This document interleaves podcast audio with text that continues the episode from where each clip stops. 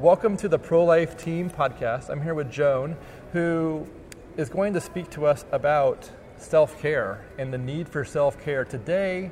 And, um, and even though it may, this is something we've, we've needed over the long term, uh, it seems even more present and more needed today than it has been in previous years.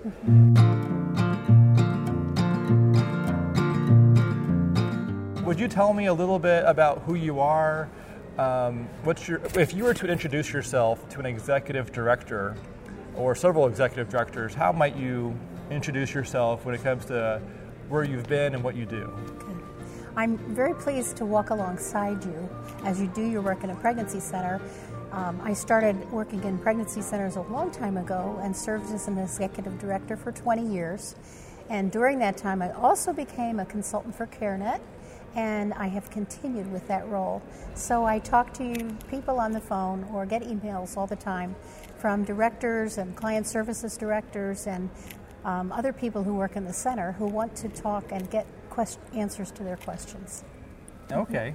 Mm-hmm. So when it comes to uh, self care, um, how would you describe the impact or the need that a director has or their team might have for mm-hmm, mm-hmm. for self care? Like, what's the importance and how, what's the effect? You know, the, it's important all the time because uh, we're working with people who have great needs, and that can be very taxing for those who are helping them.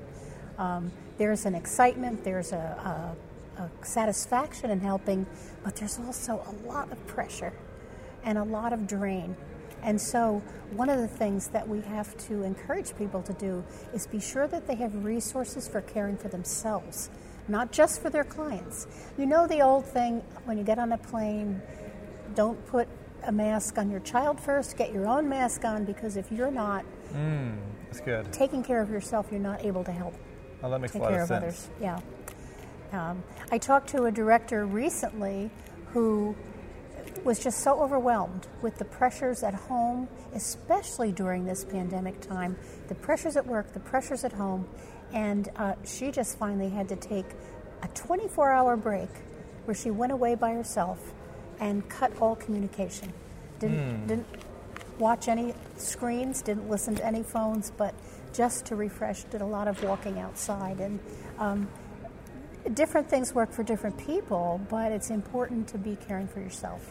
And that brings up a good topic of what are some examples of self care? So, breaking away from uh, the center work for a period, um, getting outdoors can be helpful. Mm-hmm. So, mm-hmm. yeah, so can you t- share more examples? Or? Well, different things um, bring pleasure to different people in terms of somebody just needs to sit down and read a book mm-hmm. that is not referring to the intensity of the work. Somebody needs to go out and laugh, do something that's fun. Mm. Maybe go roller skating. I, I, don't know, but different kinds of things that people do in order to um, lift themselves up. Okay, mm-hmm. that's really good. And uh, of course, there's this huge spiritual component um, that if we're not being fed spiritually, uh, we you can't keep giving out and giving out if there's not mm-hmm. taking in. There's um, one, one, of the gentlemen at my church. He's a um, oh, a, a chaplain. At, he was a chaplain at a hospital, and and so what would happen is that people when they when people pass away in a hospital situation like the ER, it's it's unexpected. It's it's people don't want that person to pass away. They haven't prepared at all. It's all very sudden. And so as a chaplain, he would often find himself working in the hardest mm-hmm. situations mm-hmm. because he would be working with people who were angry, very emotional, mm-hmm. um, under a lot of stress that all just showed up in a short period of time. And what the result was is that he was sort of like a warrior on the front line being battled and mm-hmm. being beaten and bloodied, and he needed to have self care, and he wasn't getting the self care. And so it was, he ended up so today, he works in a different situation. He's working as a chaplain at a um, for for people who are experiencing end of life in mm-hmm. the, the, end of life scenario, and mm-hmm. so it's a it's a it's a much different situation where people know they're in the final chapter Mm-hmm. and, and they're trying to find peace. And it's still difficult, but it's nowhere near as difficult as the ER styled Mm-hmm. chaplain. Um, You know, I, I wrote a book recently, and it talks about different situations that people face, especially in pregnancy care ministry. And one of the things that um, uh, I share in there is a personal thing. I had to drive quite a distance to get to my center. okay. And I found that that was actually a good thing in many ways because as I was leaving and coming home, Oh. uh, most of the time, I didn't do this very well all the time, I was able to use that time to kind of unpack the day and bring my thoughts to the Lord. Uh, Think about the clients and pray for them, and then put them to rest for the night and not carry that home uh, with me and so that I could enjoy my family. And one of the sadnesses um, is that you know people who are not going home to a pleasant environment, who are not going home to a place where there are people who love them and will receive them. Um, maybe not going home preparing a, a nutritious meal, but finding something scattered in the cupboard that they could open to eat just because they don't have the same supply of food. So there's that kind of pressure that can be very, uh, can really weigh someone down. And there's no way to avoid that when you're working with troubled people day after day, hour after hour. Um, and I think the experience that we've all had recently with the pandemic is, um, you know, we went through this period and we adjusted to it. And I was so amazed that pregnancy centers did such a good job of still seeing their clients, of still making a way, of coming up with creative ways to serve. But we thought we were coming out of it, and now uh, people are feeling like, is this going to ever end? Yeah, it feels it's like dragging a, on. Yeah, there's a new cycle on the horizon, and uh, some of those uh, anxieties are, Mm-hmm, you know, on the on the looking to come back. Right. And, uh, one of the things that's part of self care is I think we need to talk about our troubles, talk about our anxieties, um, Hmm. express those concerns, and find safe people to do that with. And uh, that may be director to director, um, uh, staff to staff, you know, where you can say, let's talk about what's troubling us, let's bring it out in the open. And uh, to be good. praying for each other is huge, huge. Yeah, when I used to work at a pregnancy clinic as a publishing manager, every morning we would start the day with uh, with prayer. And at first, I thought it was really nice, but then I realized it was more like a necessity because it, this was a spiritual space with spiritual warfare going on, and not just simply we're, we weren't just doing it. You know, I, I, eventually learned we weren't just doing it as a as a good discipline, but we were doing it more of out of it's it's so necessary to be able to have long term work. Work in that space for a, a long period requires ongoing prayer throughout everything because there's there's attacks that show up in the details, Right, and then right. God can show up in the details too, and so there's a lot of it's in the details more so than the bigger pieces. It seems like. People talk about things like pop up prayer or instant prayer or whatever, and so it's great to pray as a team when you can, uh, but then throughout the day, you know, taking one person aside, said, let's pray. I just had a difficult session. Um, you know, we don't have to share the details, we protect confidentiality, but that was a really hard session, and I need, I need some refreshment right now. Okay. Maybe it's opening the door and going for a short walk. Yeah. Um, maybe it's going and buying an ice cream cone in the middle of the day or something to, to just break that um, endless pressure. There was a at my church. They recently had a sermon about um, spending time with Jesus, like not just going a walk, going on a walk for exercise, but going on a walk with Jesus and talking to him as if he was really there, because he is really there, but actually like, you know, talking to him, Right, and right. and doing it for a, you know, essentially like you know going on a Mm-hmm. a walk with Jesus more so than doing it for some other purpose. You know, a, a phrase from a sermon that I heard recently was look like Jesus and look like Jesus.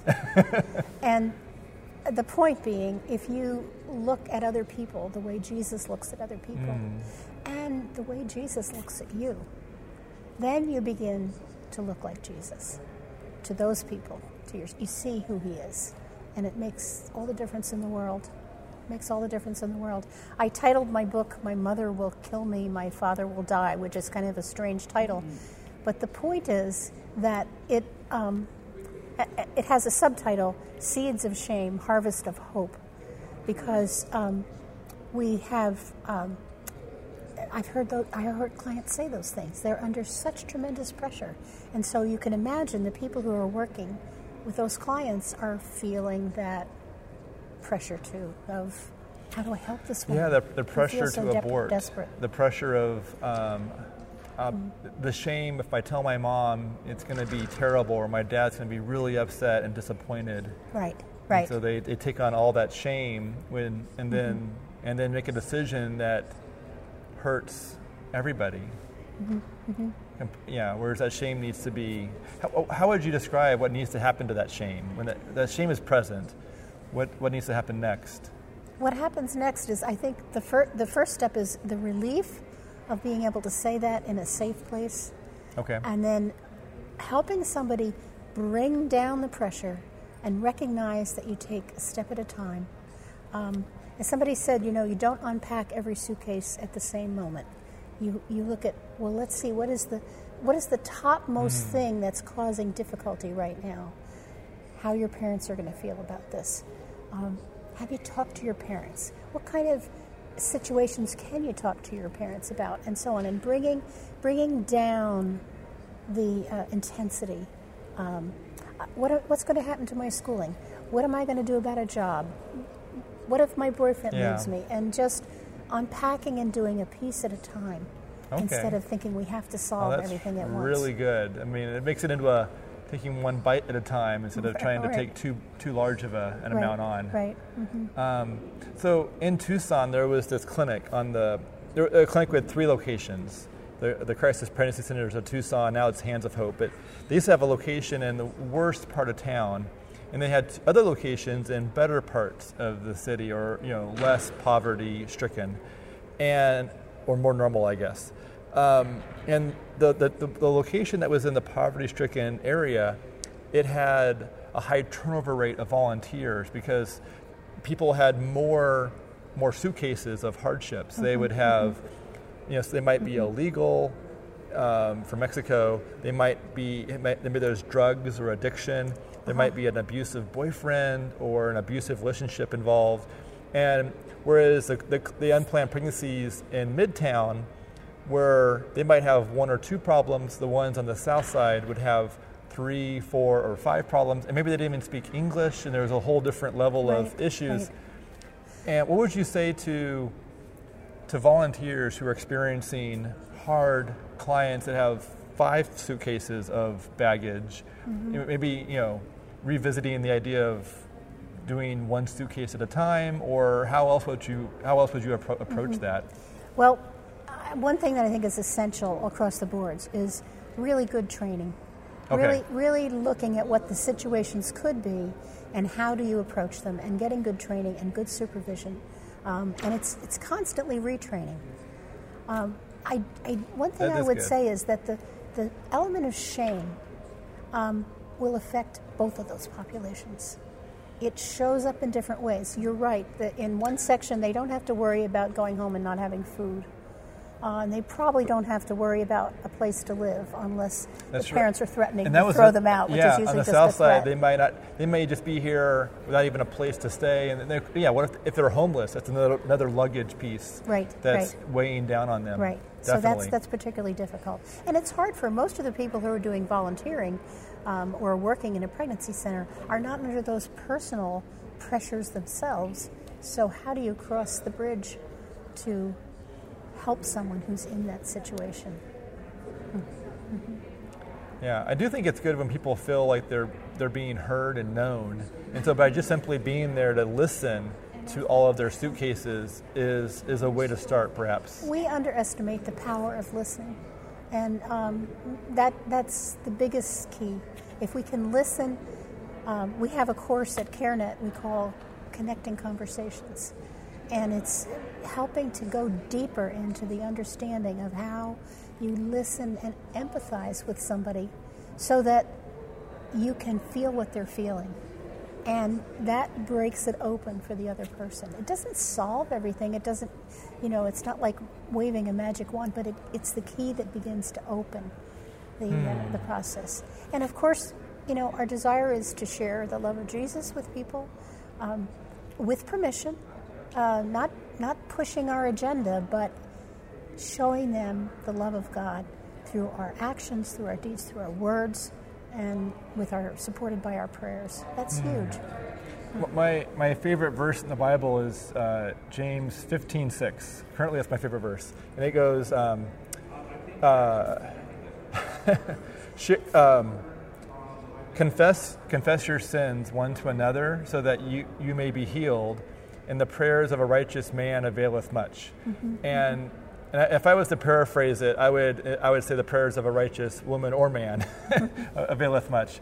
And um, but I would say that you know sharing stories and then asking for prayer, I I think it provides healing out you know beyond traditional sins. It also provides healing, I think, for hardships, and and then um, and so I think that invites people to share, and that invites people to find healing, and it invites people um, to seek that experience of mm-hmm. sharing and healing. Mm-hmm. Um, because if it can work for sin, it can work for you know hardships, mm-hmm. and, I, and I, I, I think that makes that seems very reasonable. um, and so that's that's beautiful. And I think that maybe that's a really important way to look because uh, yeah. Um, and maybe that verse does speak to sharing and speaking things out and then asking for prayer through hard situations. Um,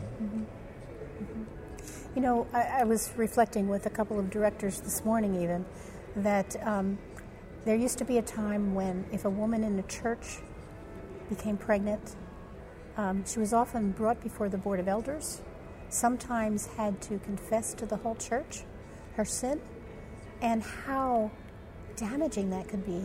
Because, in fact, the man involved usually didn't have to speak up at all. And uh, some people were asked to leave churches because of that. God said we're all sinners. And He doesn't say, okay, this kind of very sin, humiliating you or- go over there and the rest of us are okay. That's not the way. He's, he's speaking with huge love and compassion.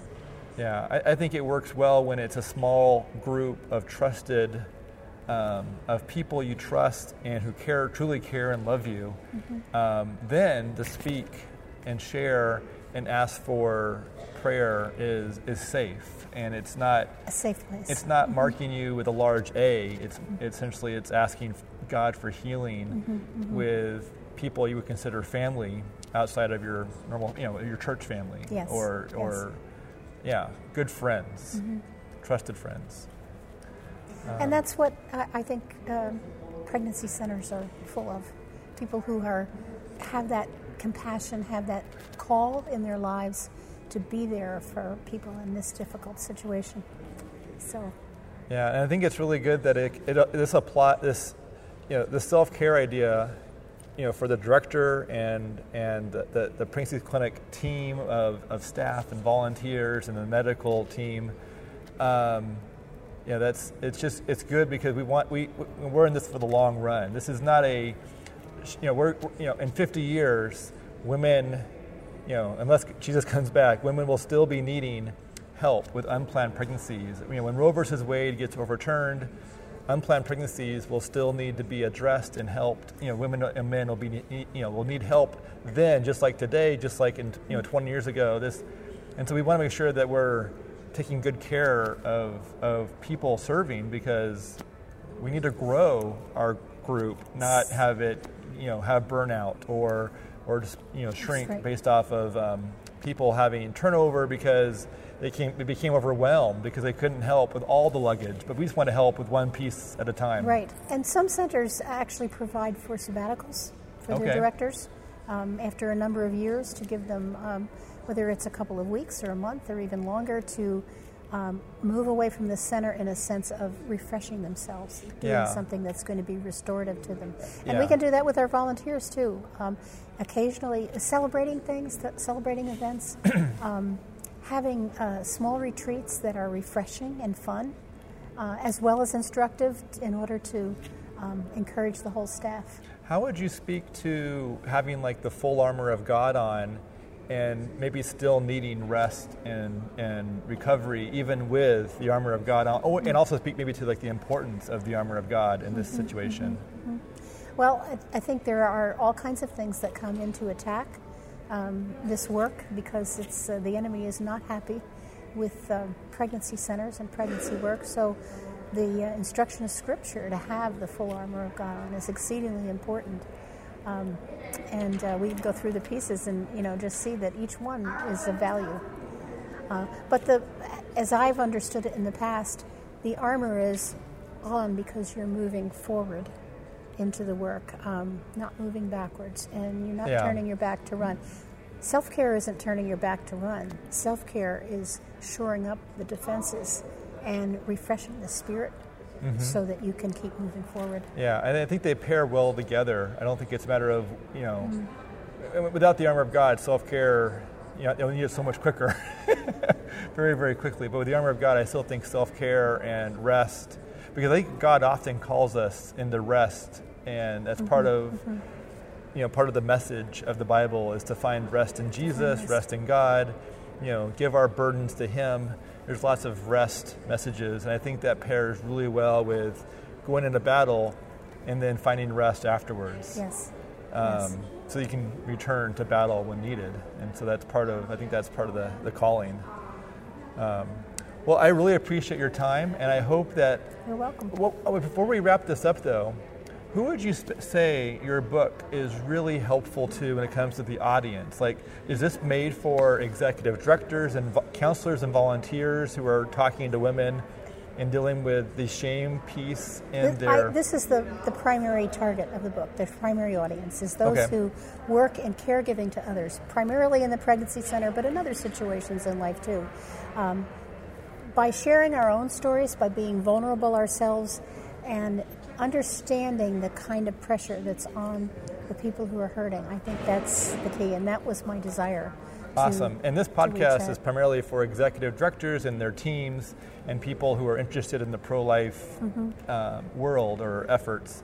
And, and so this will definitely speak to, you know, this book would be really helpful, probably as something to encourage people who are experiencing difficulty trying to trying to fight you know the, the barbs of shame you know those those uh, arrows of shame that are being Yes. shot uh, this would be a way to probably address and understand more about how to deal with those. If anybody wants more information about the book, they can go to my website, which is. Um, Let's see, where is your website address? we need to look at the marketing materials here. Let's see. It's It's um, oh wait, it's on this one. It's Right. www.lifespan.center. That's right. My team worked on that. I should. I was thinking it was a different website address, and I should have known. Oh wait, yes, Can I, yes. there's one aspect of Joan's book that's really important for this subject. You know, as Joan's husband, and having had almost 56 years of married experience with her, I know a little bit about some of the challenges that caregiving people have. and as a person who has done a lot in his own career and uh, life, uh, I understand how important results are to me. And yet, in this work of dealing with people and their needs, it's uh, sometimes we don't get any clues about what the results of our efforts on their behalf have. So, having to uh, give up the comfort of knowing that such and such a person didn't have an abortion after all, or have a person was able to resolve their family issues or their business issues, uh, that can be hard. You say, you know, what's the fruit of my labors? Every once in a while, God gives us a few clues or evidences of how He's used me and Joan in serving Him and other people. But often we don't get that kind of evidence. We have to trust Him that He who has directed us to do a certain thing with our life uh, have just been obedient to Him. I was going to say it's a matter of obedience, and one illustration I used is that it's like um, there are certain times when you're called to get on the train, and you ride for a distance, and there are other people with you on the train, but at some stop you're called to get off, and other people get on, and some people ride on, and so if we're doing our part and following through with what we're supposed to be doing in God's eyes. Um, it, it, that's, but we don't always know. Is that person going to get on or off at the next stop? And uh, what impact have we had? And that's as I look back, you know, there are lots of clients that I, I know that some had their babies. I know that some had abortions, but there are those that I don't know about. And I probably never will until the Lord shows me. Yeah, and it seems like the um, you can rest in the fact that God's in control and that you, yeah, if you're listening to Him, that's mm-hmm. the best you can do Right, by obeying Him. right.